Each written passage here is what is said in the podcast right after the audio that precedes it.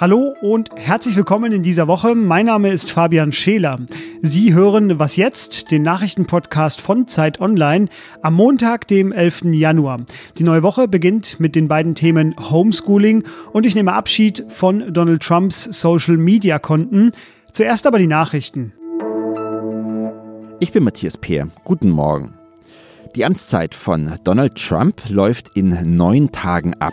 Die Demokraten in den USA wollen den Präsidenten aber schon vorher loswerden. Sie haben angekündigt, dass sie heute im Repräsentantenhaus eine entsprechende Resolution einbringen werden. In der wollen sie Vizepräsident Mike Pence zu einer Absetzung Trumps auffordern. Sollte Pence nicht reagieren, planen die Demokraten ein Amtsenthebungsverfahren im Kongress. Sie beschuldigen Trump, seine Anhänger zum Sturm auf das Kapitol am vergangenen Mittwoch angestachelt zu haben. In der Corona-Krise ist ein wichtiges Thema etwas untergegangen, und zwar der Klimawandel. Heute wollen darüber aber rund 30 Staats- und Regierungschefs und Vertreter von internationalen Organisationen auf dem One Planet Summit reden. Mit der Konferenz soll die Umsetzung des Pariser Klimaabkommens beschleunigt und Investitionen in den Klimaschutz gefördert werden.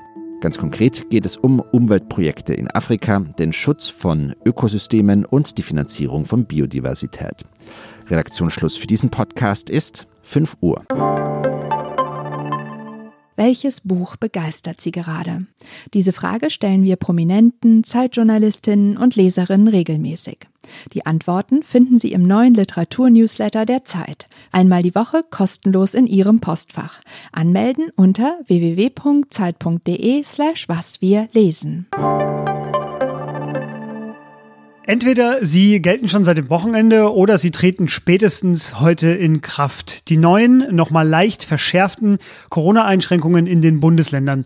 Auch Teil der Regelungen. Die Schulen bleiben bis Ende Januar dicht. Zumindest ist das der Beschluss vom vergangenen Dienstag. Die Kultusministerkonferenz hatte allerdings am Tag vorher schon festgelegt, jedes Bundesland darf machen, was es will. Das klingt wie eine Aufforderung für uns, darüber zu reden. Und meine Kollegin Judith Luig aus dem Gesellschaftsressort, die schreibt vor allem über die Schule und über Schulthemen. Hallo Judith. Hi. Judith, einige Bundesländer haben jetzt überlegt, was sie machen, wollten vielleicht schon diese Woche öffnen, nächste Woche öffnen. Es gibt die unterschiedlichsten Regelungen.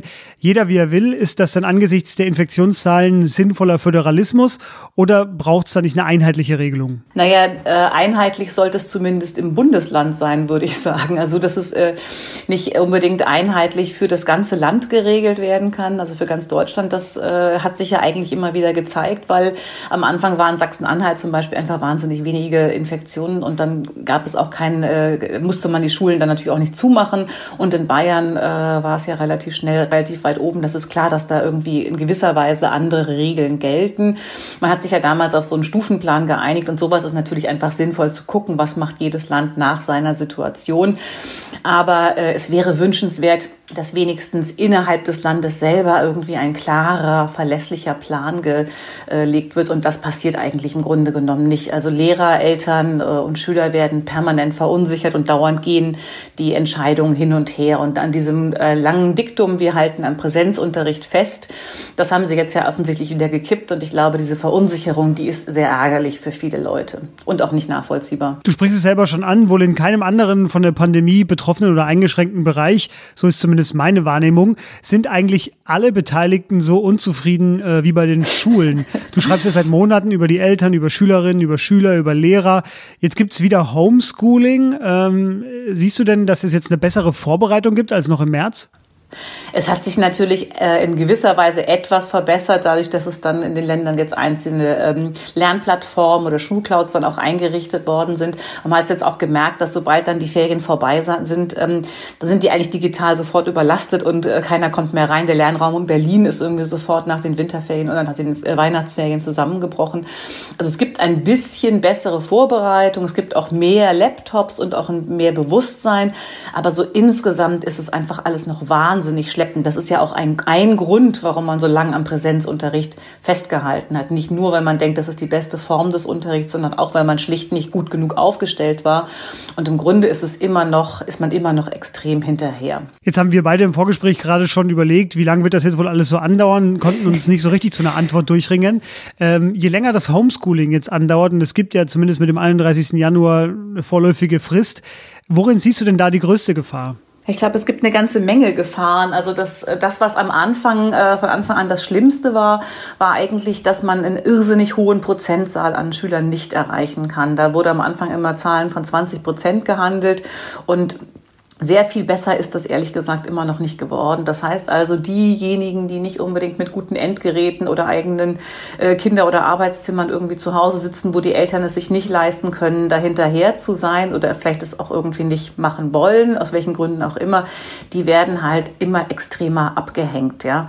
Und ich glaube, das ist so die allergrößte Gefahr, dass wir da eine ganze, eine ganze Schicht im Grunde genommen komplett vergessen. Und das andere ist natürlich jetzt das äh, für die Abschlussklassen. Die sind jetzt einfach die, die Leute, die 2021 ihren Abschluss machen werden, sei es irgendwie Realschule oder sei es auch mit dem Abitur, die sind äh, jetzt im Grunde genommen ein Jahr lang komplett vernachlässigt worden. Und ähm, die haben wahnsinnig viel aufzuholen und die werden einen extrem schwierigen Abschluss jetzt bekommen. Was ab heute wie und wo gilt, das haben unsere Kolleginnen natürlich längst schon nach Bundesland aufgedröselt. Das packe ich Ihnen in die Show Notes. Judith, dir vielen Dank.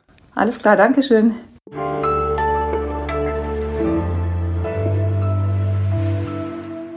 Und sonst so?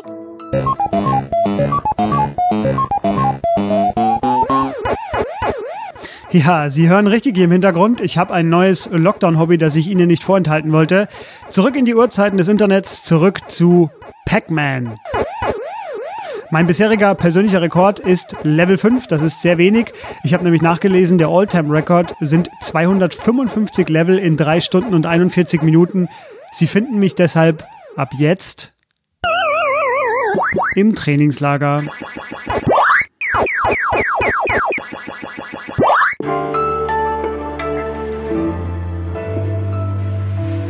Twitter hat einen seiner Power-User ausgesperrt. Donald Trumps Konten wurden am Wochenende dauerhaft deaktiviert. Vorher hatte Facebook schon das gleiche getan. Mehr als 57.000 Tweets waren es bei Donald Trump seit Mai 2009. Er hat mehr als 88 Millionen Follower und die werden jetzt vergeblich auf neue Botschaften von ihm zumindest bei Twitter warten. Und auch die bei Trumps Anhängern beliebte App Parler wurde von den großen App Stores am Wochenende entfernt. Mich interessiert nach diesem doch turbulenten Wochenende das größere Bild. Werden diese Maßnahmen Social Media und die Tech-Konzerne verändern? Das frage ich Lisa Hegemann. Sie ist Redakteurin im Digitalressort von Zeit Online. Moin, Lisa. Hallo, Fabian. Lisa, Twitter war vor Trump okay erfolgreich, sage ich mal. In seiner Amtszeit fiel dann aber auch das Rekordjahr 2019 mit einem Umsatz von 3,46 Milliarden Euro. Wie wichtig war denn Trump für Twitter? Also mich würde es nicht überraschen, wenn man sich jetzt angucken würde, wie oft Twitter in den, den Medien vorkam vor der Wahl Trumps und nach der Wahl Trump, dass man da einen signifikanten Anstieg sehen würde nach der Wahl.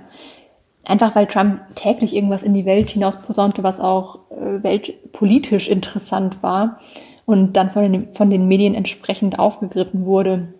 Und Twitter profitiert natürlich auch davon, dass Trump so stark polarisiert. Und je mehr Interaktion ein Beitrag hervorruft, das wissen wir ja, desto mehr weitere Interaktionen wird er wahrscheinlich hervorrufen, was wiederum bedeutet, dass die Leute auf der Plattform bleiben und man ihnen länger und mehr Werbung einspielen kann. Und das ist ja das Geschäftsmodell von Twitter. Also ich würde schätzen, es hat dem Geschäft nicht geschadet. Nun schützt sich Twitters Sperre auf Tweets vom Freitag. Da sagte Trump, er werde nicht an Bidens Amtseinführung teilnehmen.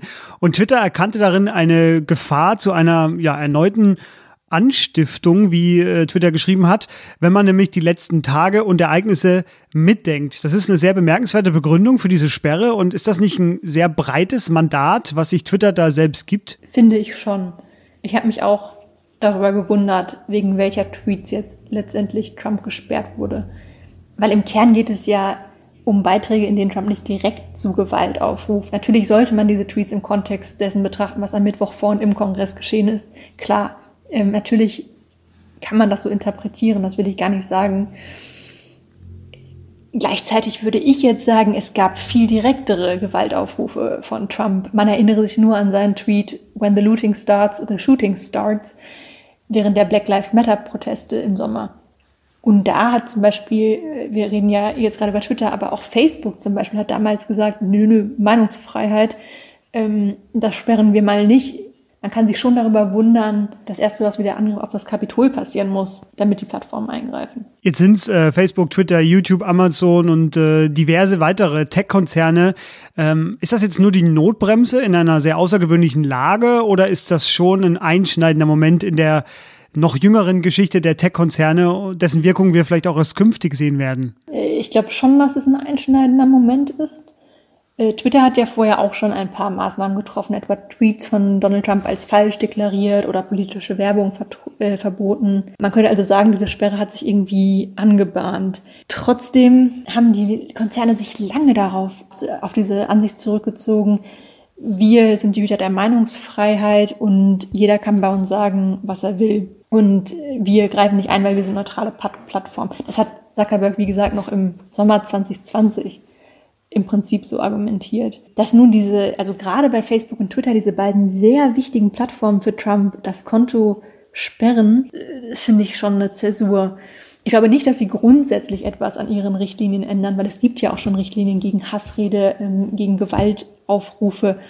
Da hätte es ja der normale Nutzer ohnehin schon schwerer gehabt als jetzt Trump. Aber meiner Meinung nach haben sie mit der Sperre das erste Mal eingestanden, dass Meinungsfreiheit eben in solchen Aufrufen ihre Grenzen hat auch für einen amtierenden US-Präsidenten. Und der selbst hat übrigens angekündigt, jetzt ein eigenes soziales Netzwerk aufbauen zu wollen.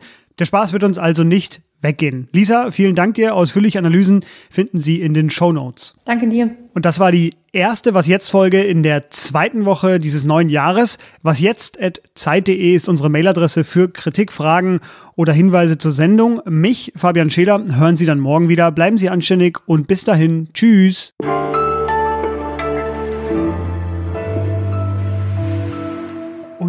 Vermisst du ihn schon? Seine Großbuchstaben? Fake News? Witch Hunt? Corrupted Media? Enemy of the People? Ich bin Trump tatsächlich nie gefolgt. Werde ich ihn vermissen? Ich glaube eher nicht.